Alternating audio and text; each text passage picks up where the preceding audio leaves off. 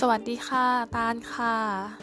มาพบกันอีกครั้งกับพอดแคสต์ที่ชอบพูดคุยเกี่ยวกับเรื่องหนังสือ นั่นก็คือพอดแคสต์ฉันชอบเล่าเรื่องหนังสือค่ะออขอแนะนำตัวอีกครั้งนะคะ ตาลค่ะ ตาลมาจากเพจฉันตกหลุมรักหนังสือและ IG a girl with กองดองค่ะสำหรับเทปนี้เราจะมาชวนพูดคุยทั่วๆไปนะคะ เกี่ยวกับปีที่ผ่านมาแล้วก็การเริ่มต้นปีนี้ว่าเป็นยังไงกันบ้าง ก่อนอื่นเลยขอสวัสดีปีใหม่ย้อนหลังนะคะ ขอให้ทุกๆคนเอ่อ ผ่านพ้นเรื่องราวต่างๆที่ไม่ดี แล้วก็ขอให้ปีนี้เป็นปีที่ดีสำหรับทุกคนค่ะ คือมาสวัสดีปีใหม่ค่อนข้างช้าเลยทีเดียว เพราะว่านี่ก็จะเออนี่ก็กลางเดือนเลยกลางเดือนมกรามาแล้วเนาะ ต้องขอออกตัวก่อนว่า เนื่องจากเราเนี่ยในช่วงปีใหม่ที่ผ่านมา เรามีงานที่ค่อนข้างจะเยอะมาก คือเราเนี่ยไปทำแบบ ทำโอทีในช่วงวันหยุดด้วย แทบไม่ได้พักเลย แล้วก็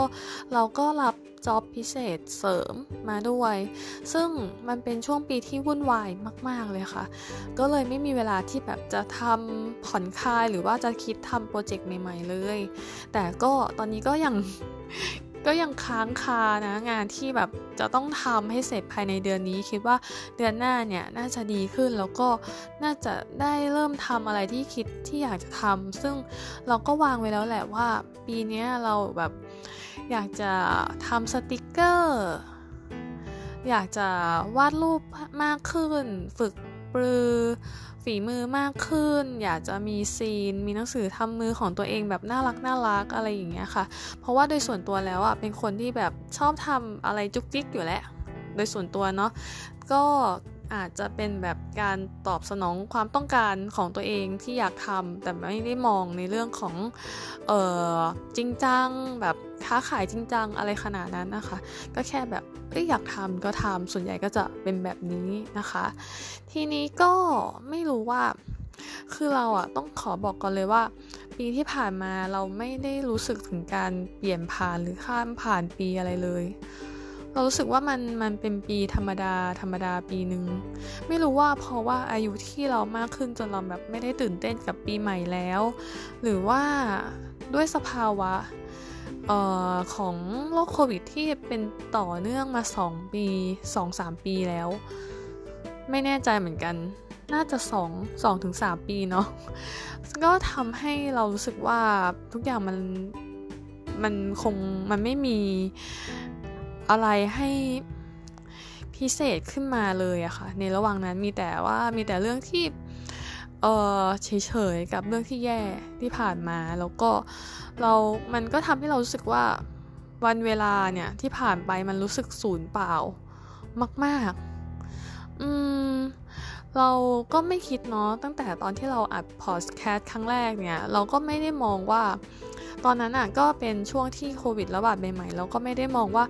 เราจะอยู่กับมันยาวนานขนาดนี้ แล้วก็ตอนนี้ก็เออตอนแรกเราก็มีความหวังว่าแบบมันจะแบบมีสถานการณ์ที่ดีขึ้น อะไรหลาย ๆ อย่างมันคงจะดีขึ้น คงจะแบบลดลง ภาวะการแบบแพร่กระจายของเชื้อโรคเนี่ย มันคงจะแบบ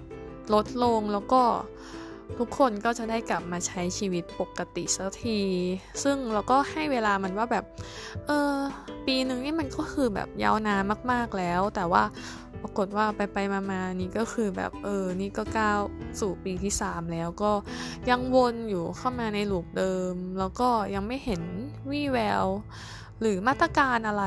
โดยเฉพาะประเทศของเราก็คือแบบไม่ได้เห็นมาตรการอะไรที่จะทำให้สภาวะตรงเนี้ยมันดีขึ้นเลยเออยังยังไม่เห็นแบบเป็นรูปเป็นร่าง นอกจากแบบเหมือนเหมือนให้มันผ่านไปวันๆนะคะ เออ เราก็เลยไม่รู้ว่าเราจะคาดหวังกับอะไรได้อีก มันไม่มีอะไรให้คาดหวังเลย ทีนี้เราก็กลับมาดู คือเราอะเริ่มบันทึก เออหนังสือที่อ่านมาสัก สองสองสามปีมาแล้วนะว่าแบบแต่ละเดือนเนี่ยเราอ่านอะไรบ้างอะไรอย่างนี้แล้วก็จะมาสรุป ปีที่แล้วเนี่ยเราตั้งทาร์เก็ตไว้ว่าเราอะจะอ่านหนังสือทั้งหมด 50 เล่ม แต่ว่าจริงๆแล้วอะเราอะอ่านได้แค่ 30 เล่มเท่านั้น แต่รอบนี้เราก็ไม่ได้รู้สึกแย่กับตัวเอง เพราะว่า เท่าที่เคยตั้งมาเนี่ย ก็ไม่เคยทำได้เลยสักครั้งมันเหมือนมันผิดหวังจนชินนะทีนี้เราอะเคยผ่านมาหมดทั้งการที่ตั้งไว้สูงจนเกินไป เช่น เราเคยตั้งทาร์เก็ตว่าเราจะอ่านหนังสือ 100 เล่มแล้วสุดท้ายแล้วอะเราก็อ่านได้เพียงแค่ 80 เล่ม นั่นเป็นปีที่เราขยันอ่านมากๆเลยนะเออแล้วปีถัดมาเนี่ย เราก็ตั้งไว้ว่าเราอะจะอ่านหนังสือให้ได้ ประมาณอ๋อห้าสิบเล่มมั้งเราไม่แน่ใจ แล้วมันก็ไม่ได้อยู่ดี แล้วก็มาแบบมีอยู่ปีหนึ่งที่เราไม่ตั้งอะไรเลย เราแบบเน้นสไตล์แบบเอออ่านชิลๆไม่ต้องแบบกดดันตัวเอง ไม่ต้องแบบคาดหวังตัวเองจนเกินไป ให้เป็นความรู้สึกแบบไม่ต้องเป็นการฝึกฝนฝึกหัดขนาดนั้นให้มันเป็นแบบการใช้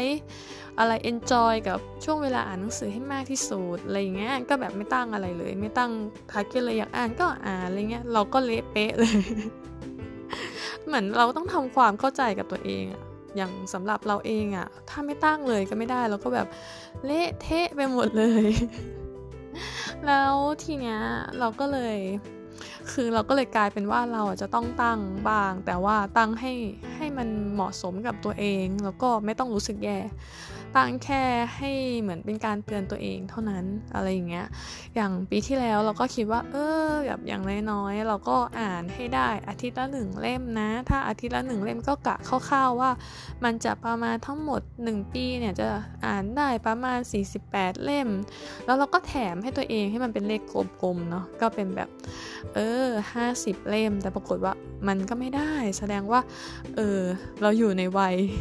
เราอยู่ในวัยที่ เออคงอ่านไม่ไม่ไหวขนาดนั้นเรามั้งปีนี้เราก็เลยตั้งแค่ 42 เล่มพอ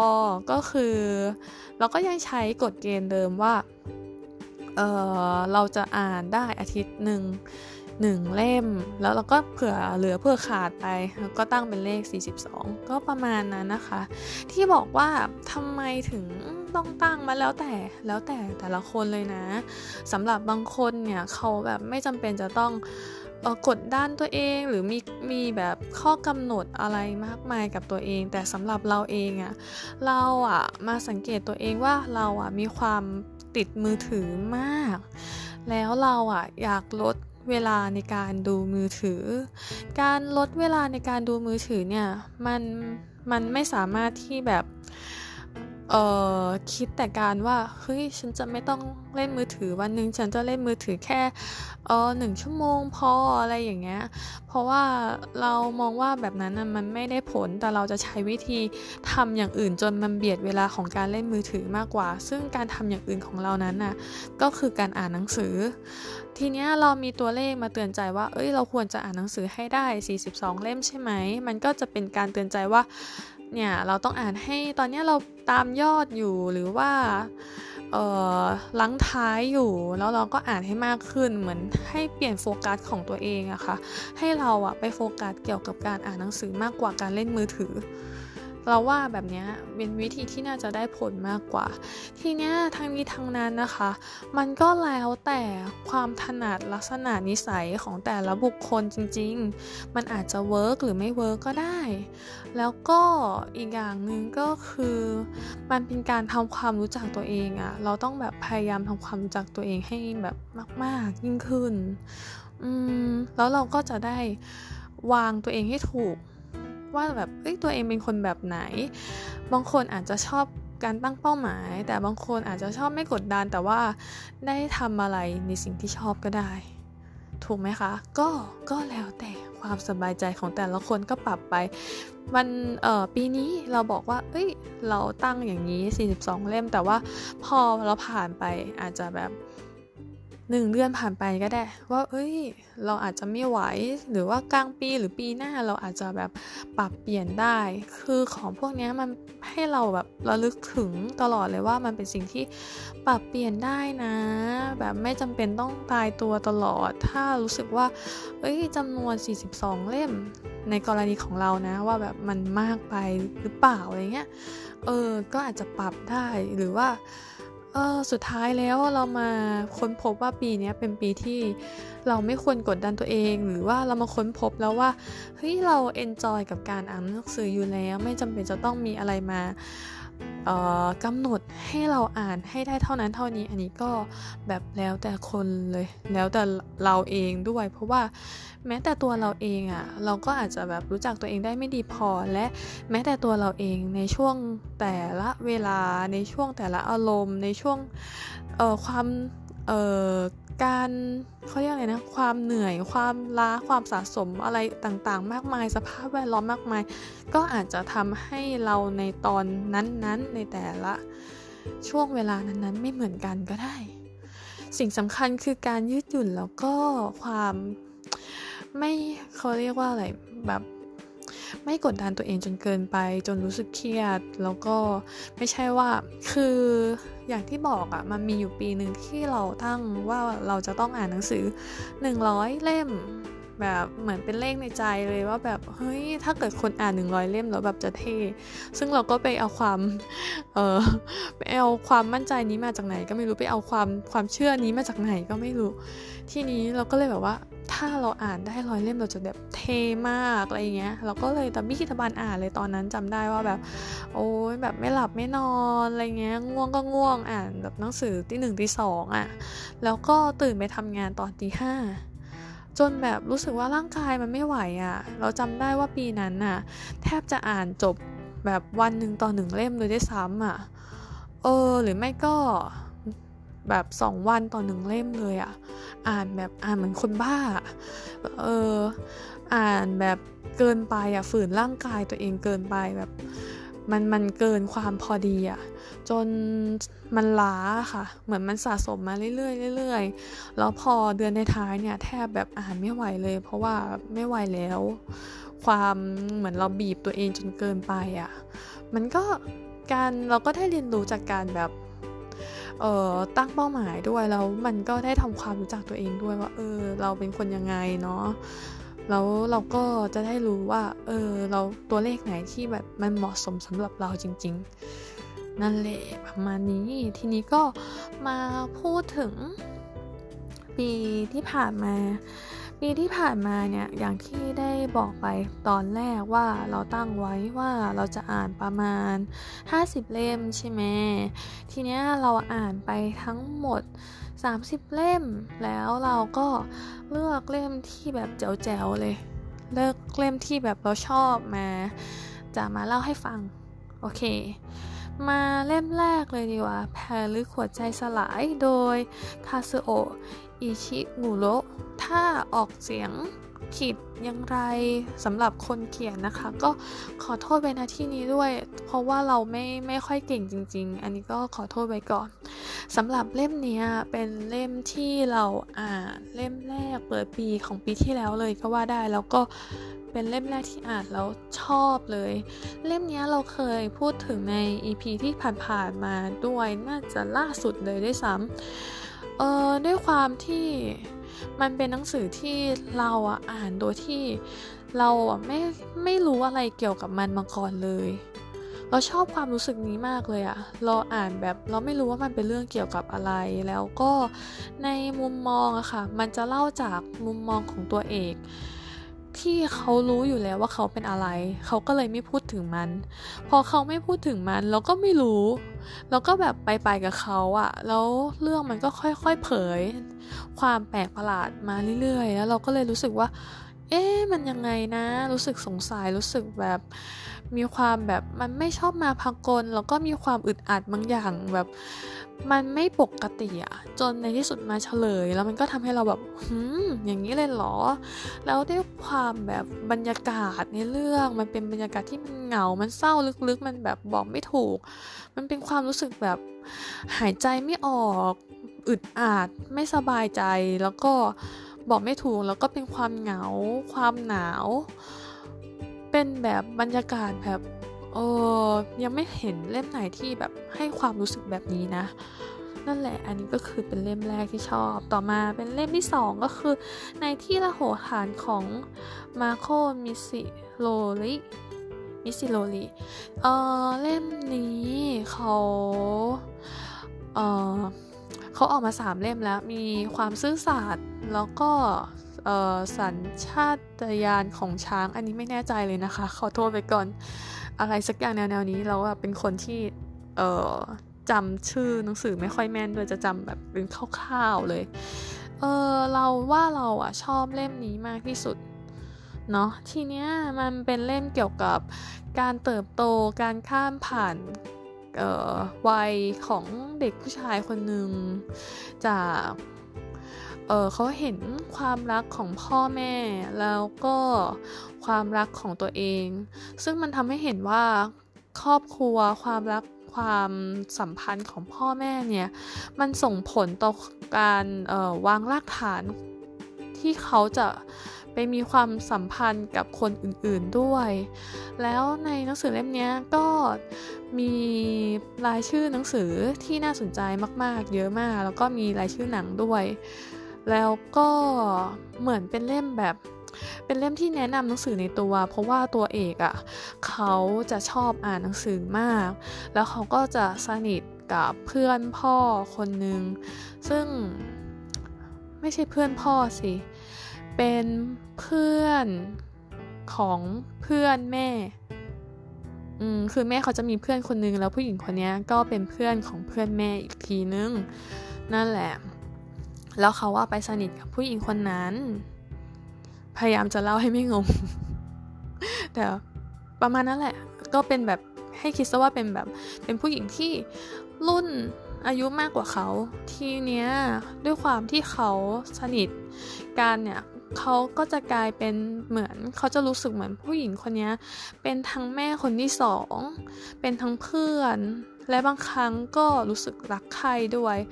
ทีนี้เขาก็เลยจะมีอะไรก็จะปรึกษาผู้หญิงคนนี้ตลอดแล้วผู้หญิงคนนี้เขาก็เป็นบรรลักษ์ด้วย แล้วความที่เป็นบรรลักษ์อะค่ะ เขาก็จะแบบแนะนำหนังสือแล้วเขาก็จะพูดถึงหนังสือ เช่นแบบเวลามีความรักนะนะฉันจะอ่านหนังสือเล่มนี้อะไรเงี้ยมันจะเป็นแบบการป้ายยาประมาณนี้หรือว่าการที่เขาเขียนจดหมายหากันแล้วตัวเอกพูดว่า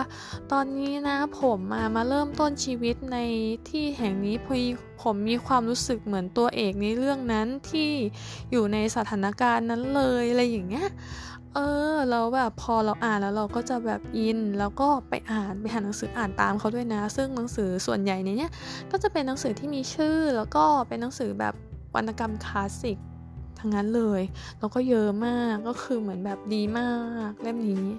ต่อมาเป็นเล่มด้วยรักและความตายของคานาเอะมินาโตะ ซึ่งเป็นครั้งแรกที่ได้อ่าน เล่มนี้ของเขาเลย คนส่วนใหญ่อาจจะคุ้นชื่อเขาจากการอ,อ่านเรื่องคำสารภาพเนาะแต่ว่าเราอะยังไม่เคยอ่านเล่มนั้น เรามาอ่านเล่มนี้เล่มแรกแล้วก็รู้สึกประทับใจ เราไม่คิดเลยว่าเขาอะ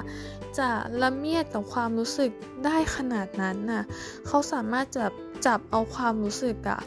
มาแบบตีแผ่แล้วอธิบายได้ลึกมาก แล้วมันเป็นเรื่องสั้นที่รวมในนี้ แล้วมันก็เป็นเหตุการณ์ที่ ไม่ได้หาได้จากเล่มอื่นๆ หรือเหตุการณ์เดียวกันแต่ว่าเขามองได้ลึกลงไปอีก แล้วก็มองได้มุมกว้างลงไปอีก เช่นมันจะมีเเรื่องอยู่เรื่องหนึ่งมันเป็นเรื่องเกี่ยวกับผู้ชายคนหนึ่งเนี่ยเขามีความเข้าใจผิดว่าผู้หญิงคนนี้มีใจให้เขา เพราะว่าผู้หญิงคนนี้เป็นผู้หญิงที่จิตใจดี ชอบช่วยเหลือคนทั่วไปแล้วด้วยความที่จิตใจดีของเขาเนี่ยชอบช่วยเหลือเนี่ยแล้วเขาก็ ช่วยเหลือทั่วไปแล้วก็มาช่วยเหลือผู้ชายคนนี้ด้วย แต่ผู้ชายคนนี้ไม่คิดอย่างนั้น ผู้ชายคนนี้เขาคิดว่าแบบโอ้ยผู้หญิงคนนี้มาช่วยเหลือเขาต้องแอบชอบเขาแน่เลยอะไรเงี้ยเรานับวันอะความรู้สึกนั้นนะมันก็เข้มข้นขึ้นจนกลายเป็นโศกนาฏกรรม ซึ่งเอาจริง ๆ แล้วว่าผู้หญิงเขาก็ไม่ได้คิดอะไรเลย เขาก็เป็นแค่ผู้หญิงที่จิตใจดีคนนึงแล้วก็ชอบช่วยเหลือคนอื่น มันทำให้เรานึกถึงข่าวในปัจจุบันว่าคนร้ายเออเข้าใจผิดว่าเหยื่อเนี่ยมีใจให้ตนเพราะว่าเหยื่อมีแบบช่วยเหลือตนอะไรอย่างเงี้ยเออมันก็แบบปรากฏในข่าวแล้วอะตอนนี้มันเริ่มมีแบบตรกกะหรือความคิดอะไรแปลกๆปะปนมาในสังคมไทยเราแล้วอะก็เล่มนี้ก็เลยเป็นอีกเล่มหนึ่งที่เราอ่านแล้วเรารู้สึกว้าวมาก แล้วก็ทำให้เราอะหาเล่มอื่น ๆ ต่อมาของเขาอ่านตามมาด้วย ต่อมาก็เป็นเล่ม8ขุนเขาโดย เปาโลคอนเนติเออเล่มนี้ก็จะเป็นเล่มแบบคีนคีนสะอาดสะอาดภูเขาปีนเขาวัยเด็กความมิตรภาพของเด็กผู้ชาย แล้วก็ความสัมพันธ์ระหว่างพ่อและลูก ซึ่งเราก็อาจจะไม่เก็ตหรอก เพราะว่าเราเป็นผู้หญิงเราก็จะไม่ค่อยเข้าใจความรู้สึกนั้น ความสัมพันธ์นั้นแต่ว่า ด้วยตัวเรื่องที่มันคินคีนสะอาดสะอาดแล้วเราอ่านแล้วมันรู้สึกมีมีพลังจังเลยอะอ่านแล้วรู้สึกเออมันยังไม่เคยอ่านแนวแนวนี้มาก่อน ก็เลยกลายเป็นอีกเล่มหนึ่งที่ชอบ ต่อมาก็เป็นทุ่งล้างตาต้าของดิโนบุสติ ซึ่งเล่มเนี้ยเราอ่านเพราะว่าเราไปอ่านเรื่องในที่ละโหฐานแล้วแบบตัวเอกพูดถึงเล่มนี้ แล้วเราก็มาอ่านจริงๆอะเราดองไว้แล้วพอเขาพูดถึงเราก็เลยอยากอ่าน มันทำให้เราอินมาก เราอ่านในช่วงเวลาที่ถูกต้องมากอะเหมือนเรากำลังแบบเซนซิทีฟกับเรื่องนี้แล้วก็หน่อยกับเรื่องนี้พอดี แล้วมันก็มาแบบ ทำงานกับความรู้สึกเราทำงานกับจิตใจเราแล้วทำให้เราแบบเข้าใจตัวเองว่า การที่เขาแบบอยู่ในสภาวะแบบนั้นมันรู้สึกยังไง แล้วบางทีอะเราอะก็พูดอธิบายความรู้สึกนี้ไม่ถูกแต่ว่าตัวเองอะก็ได้พูดแทนเราหมดแล้ว ยิ่งอ่านก็ยิ่งแบบใช่ ฉันรู้สึกแบบนี้แหละ ใช่ มันเป็นความรู้สึกฉันที่มันสามารถแบบ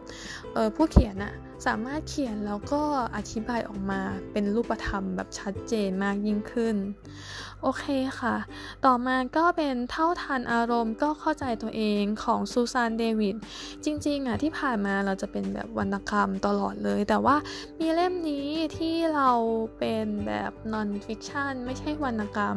เล่มนี้มันมันทำให้เราปลดปลดล็อกอะไรเราหลาย ๆ อย่างทำให้เราแบบรู้สึก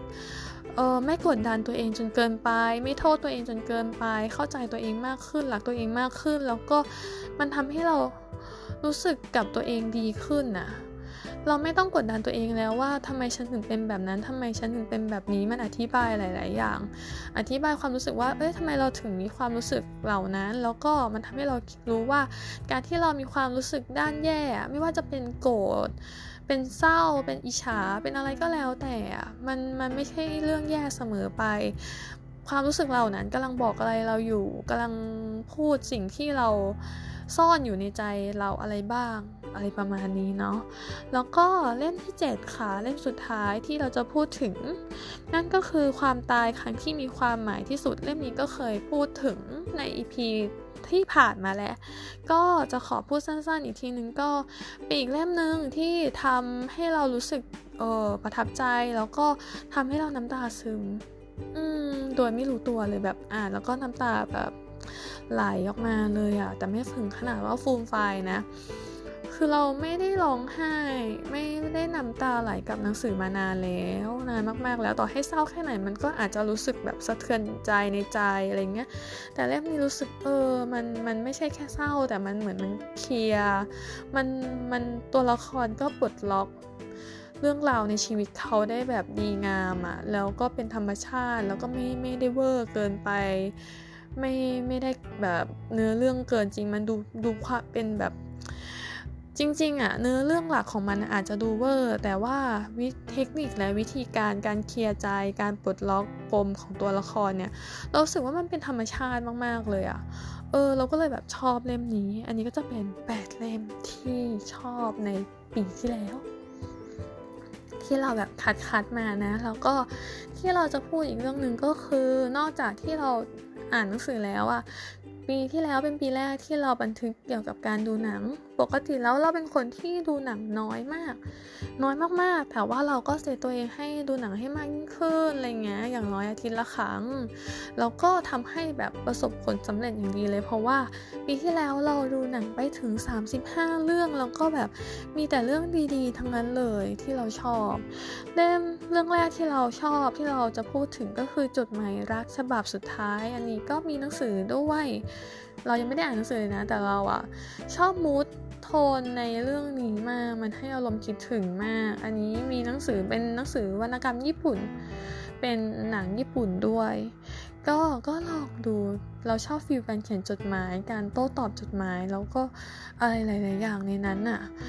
อีกเล่มหนึ่งก็เอ้ยไม่ใช่อีกเล่มหนึ่งอีกเรื่องหนึ่งก็จดหมายจากเกินซีอันนี้ก็จะเป็นจดหมายเหมือนกัน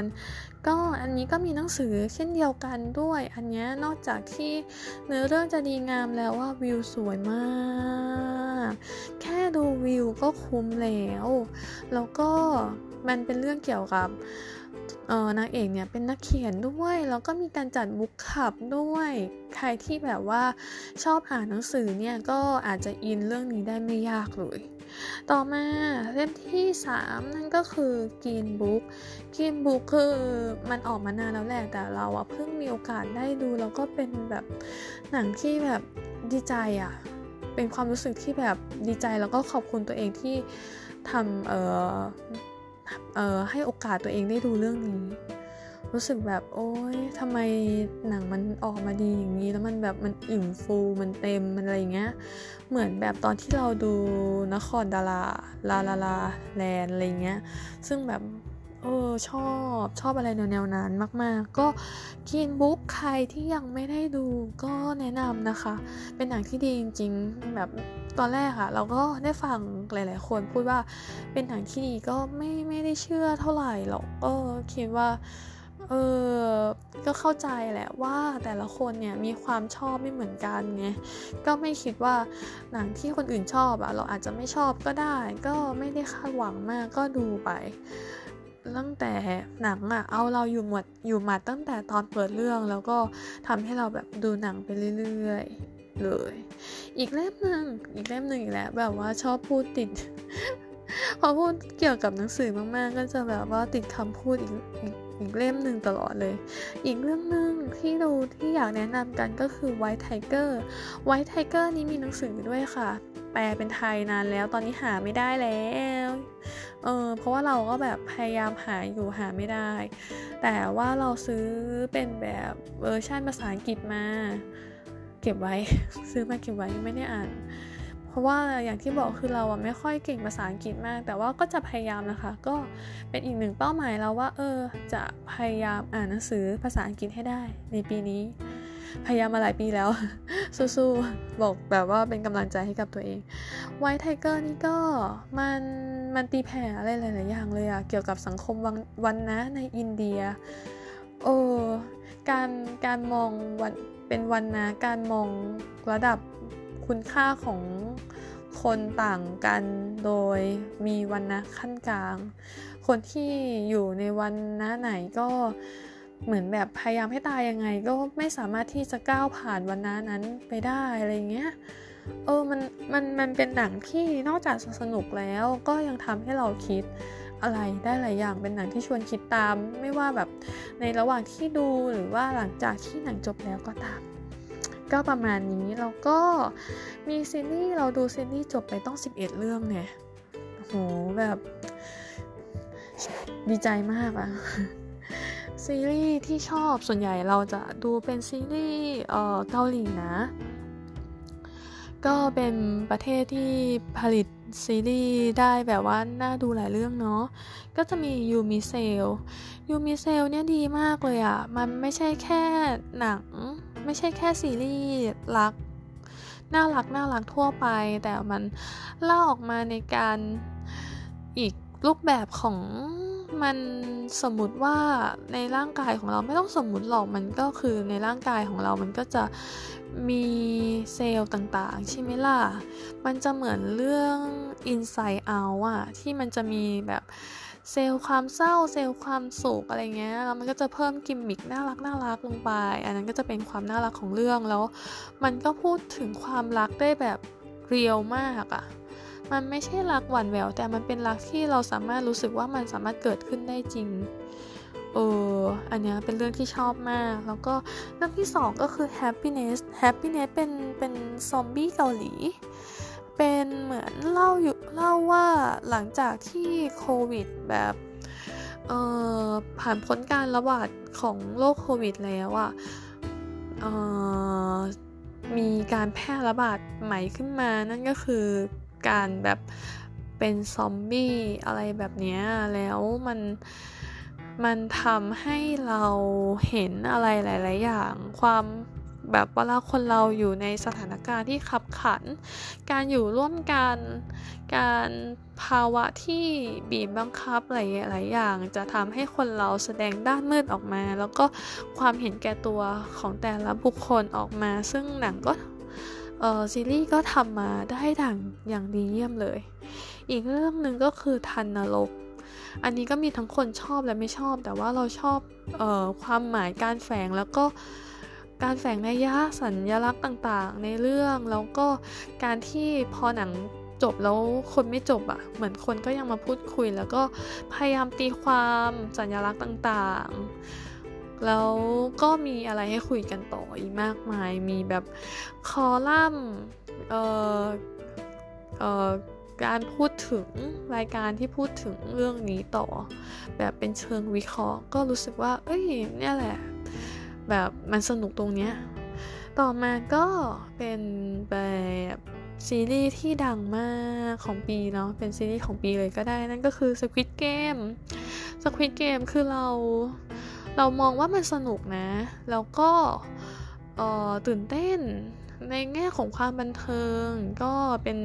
ซีรีส์ที่ให้ความบันเทิงที่ดี ในแง่ของการตีแผ่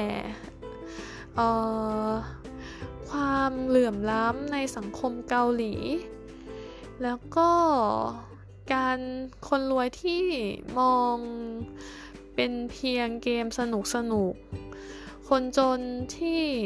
เงินจำนวนนั้นสามารถแบบซื้อชีวิตใหม่อะไรประมาณนี้มันมันมันตีความอะไรได้หลาย ๆ อย่าง สะท้อนสังคมด้วย ซึ่งตรงนี้ก็เป็นอีกส่วนหนึ่งที่ทำให้เราชอบสกิ d เกมนั่นแหละ อันนี้ก็เป็นบันทึกสำหรับปีที่ผ่านมาของเราก็ประมาณนี้ แล้วก็เราพูดไปแล้วมั้งว่าปีนี้เราจะอ่าน42เล่มเนาะน่าจะพูดไปแล้ว ส่วนหนังก็น่าจะเหมือนเดิม ก็จะพยายามอ่านมากขึ้น ส่วนเดือนนี้ผ่านไปครึ่งเดือนแล้ว เราอ่านจบไป 2 เล่ม เป็น 2 เล่มที่ค้างคามาจากปีที่แล้ว อืมแล้วก็มาอ่านจบในปีนี้เออเล่มแรกที่เราอ่านจบในปีนี้นั่นก็คือ โชดชีวิตบรรลัยของแพ็กที่ใช่ ที่เขียนโดยคุณอุทิศเหมมูล ซึ่งเล่มนี้เราไม่รู้จะแบบรีวิวยังไงกับมันดีหนักใจมาก คือมันเป็นหนังสือที่ดีนะ มันเป็นเหมือนมันทำเหมือนว่าสร้างตัวละครตัวละครหนึ่งขึ้นมาแล้วก็ตัวละครนั้นเนี่ยเหมือนเล่าชีวิตของตัวละครนั้น เหมือนมันจะมีช่วงหนึ่งที่เราจะคิดออออกหนังสือเกี่ยวกับประวัติชีวิตคนมีชื่อเสียงอะว่าเคยเรียนที่ไหนผ่านอะไรมาบ้างอะเหมือนมันจะล้อกับหนังสือพวกนั้น แต่ว่าอันนี้มันเป็นการเปิดเปลือย เปิดเปลือยแบบเปิดเปลือยชีวิตจริงๆอะมันอ่านเล่มนี้เหมือนเรามองดูคนแก้ผ้า เออแบบไม่มีอะไรจะเรียวและเปลือยขนาดนี้มากกว่านี้ได้อีกแล้วอะ่ะ เออซึ่งมันเออมีความอีโรติกมากแบบมาก ๆ ซึ่งเราก็เคยอ่านแนวอีโรติกมา ไม่ว่าจะเป็นพวกวรรณกรรม หรืออะไรก็ตามที่มีการพูดถึงฉากอีโรติกอย่างชัดเจนอะไรเงี้ย แต่ก็ไม่เท่าเล่มนี้ ขอบอกเลยว่าไม่เท่าเล่มนี้ เออนอกจากการพูดถึงชีวิตออของตัวละครแล้วอะ่ะ มันก็จะล้อไปกับ ประวัติศาสตร์การเมืองในช่วง ตั้งแต่เขายังเด็กจนเขาแบบโตมาเป็นผู้ใหญ่ด้วย ก็จะพูดถึงประวัติศาสตร์การเมืองในช่วง 30-40 ปี 40-50 ปีที่ผ่านมา 40-50 ปีที่ผ่านมาด้วย ซึ่งก็มีความเข้มข้นแล้วก็มีการผัดเปลี่ยนที่เยอะแยะมากมายเลยทีเดียว ก็ถ้าใครสนใจก็ลองไปอ่านดู ส่วนอีกเล่มหนึ่งที่เพิ่งอ่านจบไปก็คือ Good Good Morning Monster แหลกยับไม่ดับศูนย์ อันนี้เป็น non-fic นะคะ เขียนโดยแคทเธอรีนกินดินเนอร์กิลดินเนอร์ซึ่งอันนี้ก็จะเป็นเขียนโดยนักจิตวิทยาบำบัดซึ่งเขาเนี่ย เอาเคสของคนไข้มาพูดถึง ซึ่งเป็นเคสที่แบบหนักหน่วงมาก หนักหน่วงมากจริงๆ แบบ หลายตอนที่ทำให้เราอึ้งแล้วเราก็แบบเฮ้ยขนาดนั้นเลยเหรอ คนเราอะจะสามารถเจอเรื่องราวแบบต่างๆ ได้ขนาดนั้นได้เชียวหรอ ทั้งหมดมีทั้งหมด 1 2 3 4 5 มีทั้งหมด 5 คน แต่ละคนก็จะแบบว่าวัยเด็กแบบสมบุสมบันนะ แต่ว่ามันก็ทำให้เรามองเห็นว่าการเลี้ยงดูในวัยเด็กส่งผลต่อการใช้ชีวิตในตอนเป็นผู้ใหญ่มากถึงมากที่สุด เล่มนี้ก็แนะนำให้อ่านนะคะ เป็นเล่มที่ดีเหมือนกัน ก็เดี๋ยวถ้าถ้ามีเวลาก็จะเอาไปรีวิวในเพจเนาะแล้วก็จะไล่รีวิวเล่มที่แบบค้างๆไว้ก็คือค้างมาจากปีที่แล้วแหละอ่านจบแล้วก็ยังไม่ได้รีวิวสักที